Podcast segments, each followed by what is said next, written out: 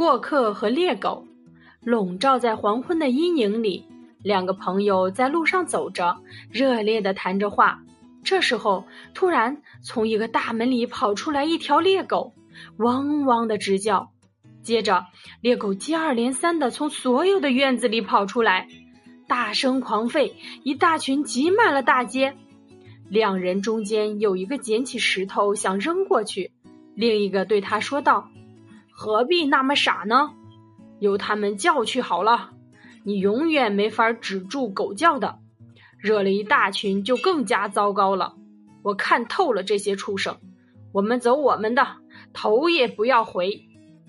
他们又走了五十步，果然猎狗们的叫声愈来愈少了，最终全部消失了。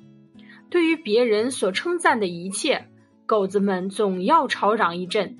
只管走你自己的路，不必想法制止他们。他们吵了一阵，自然会收场的。